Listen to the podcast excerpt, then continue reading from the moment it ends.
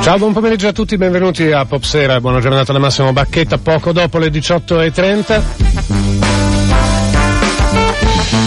Da adesso fino alle 20.30 lo spazio per degli approfondimenti, per delle chiacchiere anche con voi. È stata una giornata ancora complicata punto dal punto di vista degli incendi in Italia, particolarmente nella zona di Roma, ma non soltanto.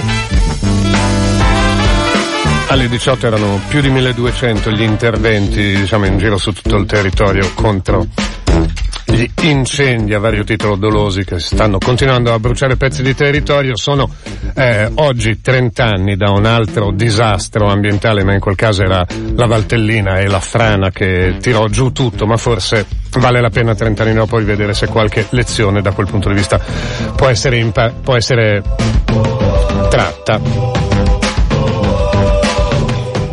In questi giorni, che nel 2001 erano i giorni del G8 a Genova, qualcuno forse starà ricordando, qualcuno che si era ormai abituato anche a non ricordare più, ma oggi se ne parla.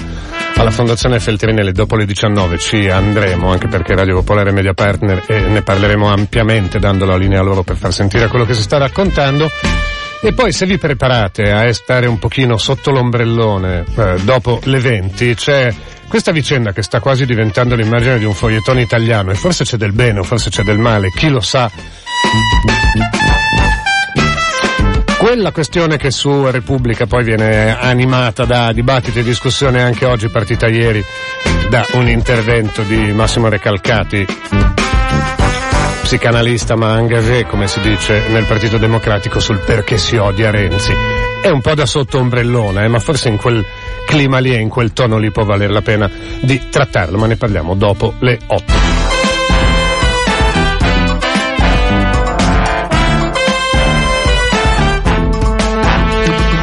Invece adesso apriamo con una questione ben più seria, particolarmente per centinaia di migliaia di persone. Sono quelli che stanno cercando nell'ambito del mondo dei precari della scuola di accapararsi, non dico una supplenza, ma almeno una possibilità di una supplenza per il prossimo anno scolastico nelle varie scuole perché eh, bisogna fare una domanda, compilare un, eh, una graduatoria online sul sito del Ministero della Pubblica Istruzione. Sulle graduatorie delle scuole in cui le persone al di là delle graduatorie provinciali, ma possono invece mettere il loro nome, mettere la loro preferenza per 10 o 20 scuole a seconda dell'ordine del grado, in modo che nel caso fosse il preside dovesse attingere a qualche elenco di nomi fuori dalle liste provinciali che sono già complete ma sono andate anche non molto affollate, possa attingere da lì. Particolare però sul sito del Ministero si fa una grande difficoltà ad andarci. Stiamo parlando di 700.000 domande di supplenza con un intasamento oltre il previsto chi lo sa, di certo non oltre il prevedibile, ma che ben più di un problema lo sta creando soprattutto alle persone che ci sperano in, quella, in quelle supplenze magari saltuarie, magari di qualche giorno, magari di qualche giorno in più. Eh, saluto il segretario generale della CGL dell'FLC, eh, Francesco Sinopoli, grazie di essere con noi. Grazie a voi, buonasera agli ascoltatori. Senta, cosa sta succedendo? Sta succedendo che un sacco di gente oggi eh, mh, ha cominciato a cliccare per compilare quel cosiddetto eh, modulo B eh, perché c'è tempo fino al 25 luglio, ma si sente dire la linea è momentaneamente assente? Sì, è successo che ci sono 700.000 domande per il rinnovo delle graduatorie di istituto e questo già ci dice molto sullo stato occupazionale del Paese. L'anno scorso erano 350.000 e, e non si riesce a compilare la domanda perché il sistema è bloccato. Il problema è che vorrei che, che lei, se ce l'ha, desse un eh, consiglio alle persone che sono lì in ansia. Che devono fare? Ah, innanzitutto noi stiamo cercando noi abbiamo innanzitutto denunciato questo malfunzionamento perché si tratta di un'infrastruttura che non può non, non funzionare. Uno perché appunto sono coinvolte migliaia e migliaia di persone che hanno un'aspettativa, quantomeno un'aspettativa di lavoro. E due perché naturalmente dal funzionamento di questa infrastruttura dipende anche la partenza dell'anno scolastico. E sono danneggiati, sono danneggiati tutti, sono danneggiati i precari, sono danneggiati gli studenti, sono danneggiati, sono danneggiate anche le segreterie, chi lavora nelle segreterie è costretto a, a, a poi a, a supplire al malfunzionamento del sistema informatico e, e, questo coinvolgendolo direttamente e personalmente con un lavoro a mano, eh, chiaramente trattandosi di migliaia di domande, eh, espone eh, il precario magari a una, a una compilazione eh, errata. E, e quindi ehm, noi stiamo chiedendo che si fermino le macchine e che si possa intervenire sul sistema, che ci sia la possibilità di proseguire con gli inserimenti e salvaguardare così i diritti dei lavoratori, degli aspiranti lavoratori precari e, e, e di conseguenza risolvere questa situazione eh, assurda. Perché al Ministero dicono, eh beh, è un problema perché sono arrivate ondate da 150 domande al minuto e il no, sistema... no, ma non ma, guardate, ma con tutta perdete. Adesso questo è un paese che conosciamo, eh, insomma, si tratta di infrastruttura fondamentale, sulla base di quell'infrastruttura parte l'anno scolastico. Okay? Al di là del fatto che ci sono migliaia di domande e questo è un è un problema in sé perché ci sono migliaia e migliaia di persone che cercano occupazione e si rivolgono alla scuola perché non c'è lavoro in Italia, così diamo le cose il loro mm. nome. Ma non può, non può essere la spiegazione. Giusto per, per chiarire, di, lei dice dipende eh, l'inizio dell'anno scolastico perché ci sono le liste provinciali, ma quelle insomma non sono così affollate, quindi c'è serissima, la serissima possibilità che i singoli presidi, dovendo poi chiamare dei eh, supplenti a inizio anno con, soliti, con i soliti problemi di inizio anno, debbano avere la loro lista, diciamo, di, eh, di istituto, di graduatoria di istituto con le domande che sono state validate di gente che appunto in alcuni casi non deve neanche avere l'abilitazione, basta che sia laureata. Il problema è che se le persone non riescono ad accedere a quella lista lì rischiano di vedersi fregare quelle possibilità di, di speranza di lavoro, insomma questo è il problema. Certamente, questo è il problema e il problema va risolto. Noi abbiamo detto chiaramente che bisogna fermare le macchine, non si può fare finta che il problema non esista, noi siamo giustamente tempestati di telefonate, ma è normale che sia così, presumo che lo sia ancora, ancora di più il Ministero. E ma state discutendo di spostare la data? Ma innanzitutto che si dia la possibilità di recuperare il tempo che è stato, che è stato perso, ma questo è elementare, e che non si, e non si può scaricare sulle segreterie costringendo le persone a lavorare di notte e con uh, pretese assurde in qualunque contesto lavorativo per supplire alle mancanze di un'infrastruttura. E al Ministero vi hanno detto qualcosa o ancora niente? A noi abbiamo chiesto, di essere, abbiamo chiesto di essere convocati, abbiamo fatto migliaia e migliaia insomma, di, a questo punto di, di, di, da dati con migliaia e migliaia di telefonate, noi crediamo che ci debba essere un punto immediato con le organizzazioni, con le organizzazioni sindacali. Mm, che al momento cioè, però ancora non è stato... Che garantiscono la trasparenza, ecco, e questo bisogna farle. E... Però non è stato... C'è davvero, c'è no. davvero più di un problema che si sta, eh, mm. si sta intrecciando, la partenza dell'anno scolastico, le aspettative dei precari, la trasparenza con cui avvengono le chiamate, insomma è una situazione molto molto grave. Senta, poi... ma, ma, un precario cosa fa? Eh, gli, conviene cosa? Aspettare mezzanotte, aspettare questa sera quando realisticamente magari un po' più di gente no, guardate, dorme? a questo punto eh, sarebbe, come dire, eh, è difficile per me fare una previsione, non sono non conosco mm. il sistema, però vorrei che mi spiegasse il Ministero adesso cosa bisogna fare. Certamente, certamente non può ricadere sui precari, sulle segreterie questo, questo problema um, è assurdo che si manifesti. Solo che finché non viene cambiata la regola, la verità, questi rischiano verità, che il 25 chiudono. Ma, ma, la verità, Greco, qui non accadono per caso. Anni e anni di, di disinvestimenti e i tagli si pagano.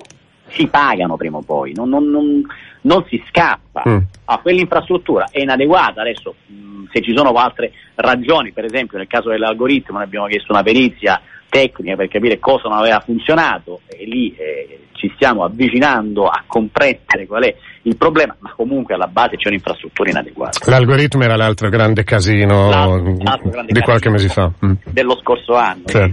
Scorso anno. Mm, mm. Quindi in questo caso comunque aspettiamo almeno di sapere se vi concedono un, un incontro. In questo caso aspettiamo, di capire se c'è una proroga, noi abbiamo chiesto una convocazione urgente e soprattutto la si faccia finita con far finta che il problema non c'è, perché non è tollerabile da parte del Ministero. Il sito è quello del Ministero, istanze online è la voce nel sito in cui appunto 700... Perché dite 700.000 domande, scusi, eh, è una previsione o perché, è già? Perché ce lo dicono, perché ce l'ha comunicato il Ministero. Ah, cioè sono già arrivate 700.000 domande? 700.000 domande, stanno, 700 sono tantissime, per mm. carità. E, e, immagino che magari ne potranno arrivare di più ancora, perché... Eh. Ma eh, a questo punto se continuano, certo, è possibile, certo, 700.000 sono un numero enorme, eh. la variazione non sarà diciamo significativa. La questione è che eh, appunto per le scuole medie e superiori le persone, mh, mm, diciamo i laureati possono, cerca- possono, scegliere una ventina di scuole, per la scuola invece dell'infanzia primaria possono scegliere tra dieci scuole. È un pacchetto di richieste scuole che viene fatto che poi diventa graduatoria di istituto in cui compare il tuo nome se il preside ha bisogno di un supplente. Sì, insomma. Ah. Sì, puoi lavorare certo. La ringrazio molto, buon lavoro grazie, Sinopoli. Grazie a voi, buon lavoro. Ciao. Grazie, grazie. Questo chissà quante centinaia di migliaia poi in ansia in eh, queste ore ci sono. Vi faremo sapere ovviamente se vengono A prolungati i tempi, B se viene sistemato questo benedetto sistema. Sono le sette meno un quarto. Questo è Pop Sera, questo è Bombino, è uno dei nomi che sarà presente l'8 settembre, ve lo segnalo, al concerto di Radio Popolare al Caro Ponte a Sesto San Giovanni. Biglietti prendeteli, li trovate in tutte le principali rivenditorie online, ma se andate sul sito di Radio Popolare trovate tutte le indicazioni. Bombino uno di loro, ci sarà Diodato, ci saranno le luci della centrale elettrica, eccetera, eccetera.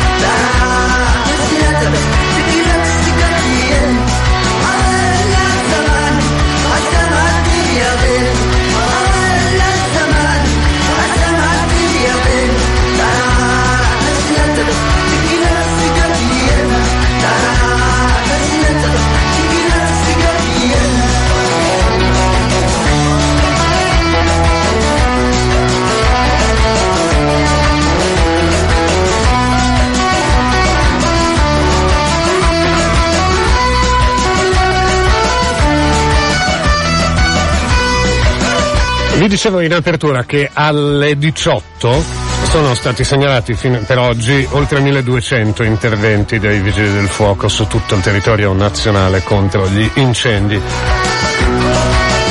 Particolarmente sud, eh, Campania, Lazio, ma non soltanto, sono segnalati in Toscana oltre 100 incendi, in Puglia oltre 100, in Calabria oltre eh, 100.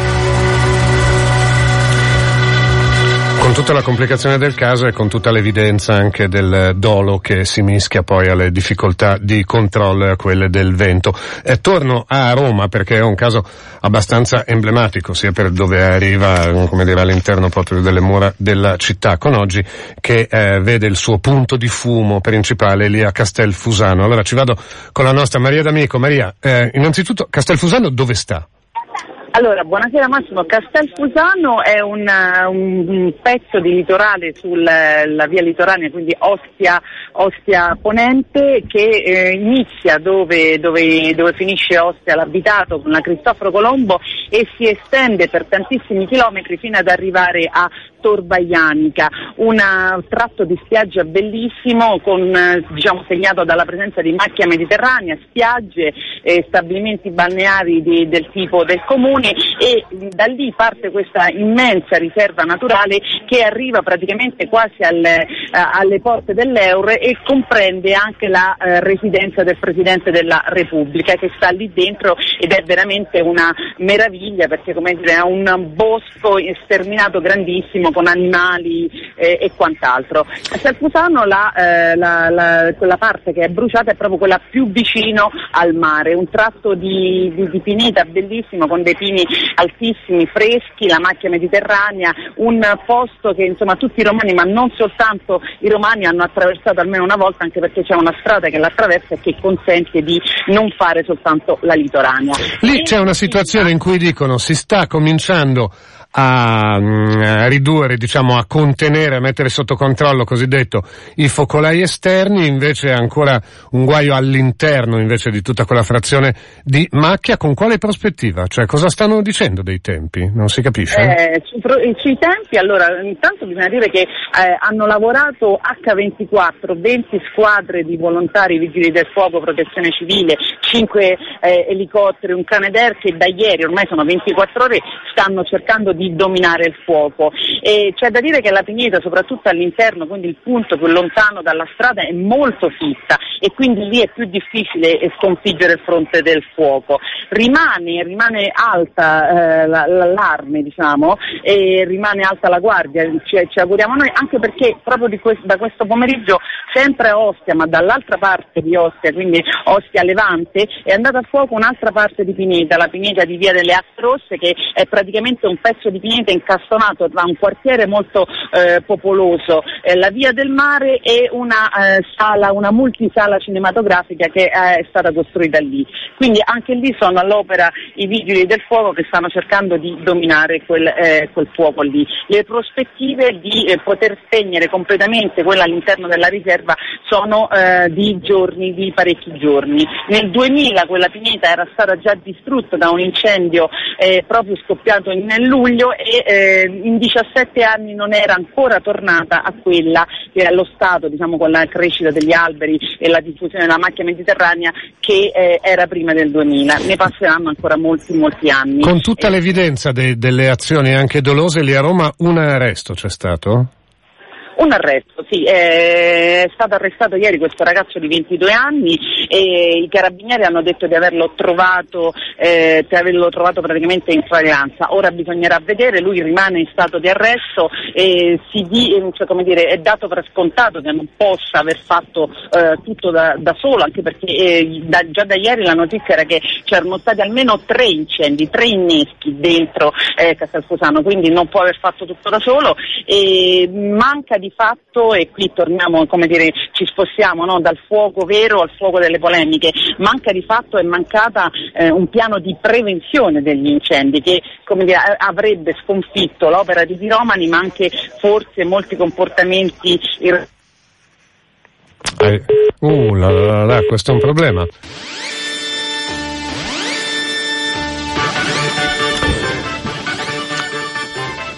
Caduta la linea con la nostra Maria D'Amico, ma insomma si capiva anche il senso, cioè un'azione di prevenzione maggiore avrebbe permesso un contenimento maggiore delle azioni dolose, di cui c'è tutta l'evidenza. Ovviamente aggiornamenti nel giornale radio, in tutte le edizioni sulla situazione, poi dei fuochi anche per tutti voi che vi muovete eh, così alla vigilia o magari reduci dalle, eh, dai giorni, tanti o pochi, di vacanza che vi state facendo, perché poi in molti casi sono situazioni anche di villeggiatura che vengono toccate e lambite. Vado su un'altra questione, ma collegata forse, ed era 30 anni fa, 18 luglio 1987, in Valtellina, il disastro della Valtellina, in quel caso eh, parlò di frane che durarono giorni e che spazzarono via direttamente eh, zone abitate, direttamente due paesi, Valpole, Sant'Antonio, eh, Moriglione e mh, mm, Aquilone, i morti furono più di 50. Sono passati 30 anni, oggi c'è andato anche Mattarella lì a ricordare quella situazione, a ricordare quel disastro, quei morti. Sono passati 30 anni e forse il punto e il momento di fare anche una fotografia di quello che è accaduto vale proprio la pena. Tra l'altro nei prossimi mesi anche verrà organizzato proprio da, eh, eh dal mondo dei geologi un, eh, un, uh, un convegno proprio lì, uh, proprio su questo, sui 30 anni passati dalla, dal disastro in Valtellina. Allora ci vado direttamente con chi mm, organizza anche quel convegno ed è vicepresidente del Consiglio nazionale dei geologi, che è Vincenzo Giovine. Benvenuto, grazie. Grazie, buonasera. Senta, una domanda eh, semplice, dottor Giovane, sì. Giovini, ma eh, 30 anni dopo la Valtellina sta meglio o peggio dal punto di vista della della struttura e delle possibilità di contenimento di situazioni di quel tipo? Allora, eh, la condizione è sicuramente cambiata, è stato fatto eh, un ottimo lavoro da un certo punto di vista, soprattutto a livello di conoscenza, nel senso che attualmente la Valtellina eh, non è esente da altri rischi, sappiamo della frana del Ruinon che è una frana di grossa volumetria, quindi se non paragonabile a quella della Valpola ci si avvicina molto, eh, la, la, la, cosa importante e soprattutto l'affatto positivo è che comunque si sono messi in atto una serie di eh, sistemi per monitorare il territorio e quindi controllarne perlomeno l'evoluzione. Eh, è chiaro che eh, questa è una condizione primaria ma eh, va poi implementata e soprattutto eh, portata avanti perché chiaramente dopo un evento di quella portata eh, chiaramente si corre in qualche maniera a cercare di sistemare intanto l'immediatezza, poi appunto in un arco di 30 anni sicuramente sono stati fatti una serie di operazioni, però il territorio è un qualche cosa che si evolve a prescindere da, eh, dalla volontà umana in qualche maniera e quindi sicuramente eh, attualmente è una condizione di, di eh, migliore sicuramente rispetto a quella di 30 anni fa, ma questo non tutela e non pone eh, chiaramente eh, in sicurezza totale nessuno, insomma. Ecco. Però, Quindi... posto che siamo molto abituati in Italia dopo 30 anni a dire eh, non è cambiato niente eh, sui luoghi, adesso parlo dei luoghi dei terremoti, ma non soltanto, lei lo, lo, lo indicherebbe invece come un esempio virtuoso, quello della Valtellina?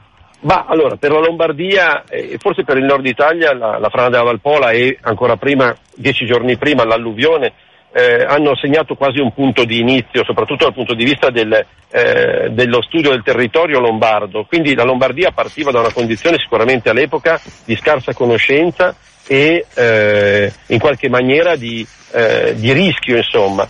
E, sicuramente è stato, adesso, definire un, un elemento virtuoso è sicuramente eh, un fatto eh, eccezionale e positivissimo, insomma un po' ce ne corre. Sicuramente però eh, è stato un, un, inizio che poi con la legge Valtellina, quindi con l'arrivo di fondi, perché poi lì si va a parare, cioè se ci sono disponibilità economico-finanziarie sono una condizione per, per, cui, per, la quale mettere in atto tutta una serie di sistemi, sicuramente è stato un, eh, un susseguirsi di eh, attività, di costruzioni, di messa in sicurezza del territorio. È chiaro che purtroppo con il terminare dell'influenza della legge Valtellina eh, tutto questo può andare comunque a, a, perdersi se invece non viene fatta una continua manutenzione, una continua opera di prevenzione e soprattutto di conoscenza e di pianificazione, perché una volta che si è rimesso una nuova morfologia territoriale occorre pianificare e questo si può fare solamente a lungo termine con una visione che speriamo, ecco, questo sì sarebbe eh, lungimirante e virtuoso, il fatto di avere comunque eh, o costru- costruito o eh, espanso determinati territori, zone, mi riferisco a zone industriali piuttosto che a centri abitati, in sicurezza. Insomma. Quindi diciamo che è stato un, sicuramente un, un'evoluzione positiva e, chiaramente il fatto che, eh, che ad oggi sia, non sia più avvenuto un, un fatto così eclatante o comunque sia ci sono delle situazioni di pericolo ma monitorate, insomma, diciamo che è stato sicuramente un fatto positivo, non ci si può fermare, insomma, questo sicuro. Di questo parlerete tra l'altro, lo segnalo già da adesso, ma insomma il 22 settembre proprio lì esatto. a Morbegno in un convegno proprio sul tema eh, cultura, normativa certo. e politica del territorio, quali cambiamenti ci sono stati. La ringrazio molto di essere stato con noi Vincenzo Grazie Giovine. Grazie ancora al vicepresidente del Consiglio nazionale eh, dei geologi. Intanto a Roma in Parlamento sul tema vaccini, sapete che anche oggi è in discussione, è stato sospeso invece il lavoro in aula, Zanda, capogruppo del PD, ha chiesto tempo su una mozione dei 5 Stelle, ve ne daremo aggiornamento. Io stacco invece eh, un minuto di pubblicità e poi Stiamo a Milano andando alla Fondazione Feltrinelli, ma su tema G8 Genova e sono passati 16 anni.